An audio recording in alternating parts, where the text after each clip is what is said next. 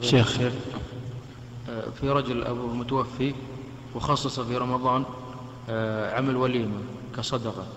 فما حكمها الصواب أن تقول متوفى. نعم. لأن الله تعالى قال قل يتوفاكم ملك الموت.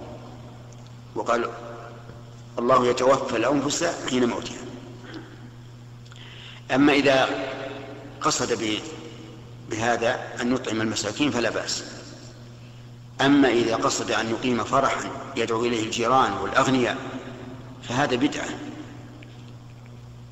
وهناك شيء آخر يفعله بعض الناس وهو أن يذبح ذبيحة كالأضحية. وهذا أشد بدعة من الأول لأن ذبائح الأضاحي إنما تكون في عيد الأضحى فقط. ثم إنه ينبغي أن أن ينبغي لطلبة العلم أن ينشروا بين العامة أنه ليس كل شيء هو آه، عشاء الوالدين الذي يكون في رمضان.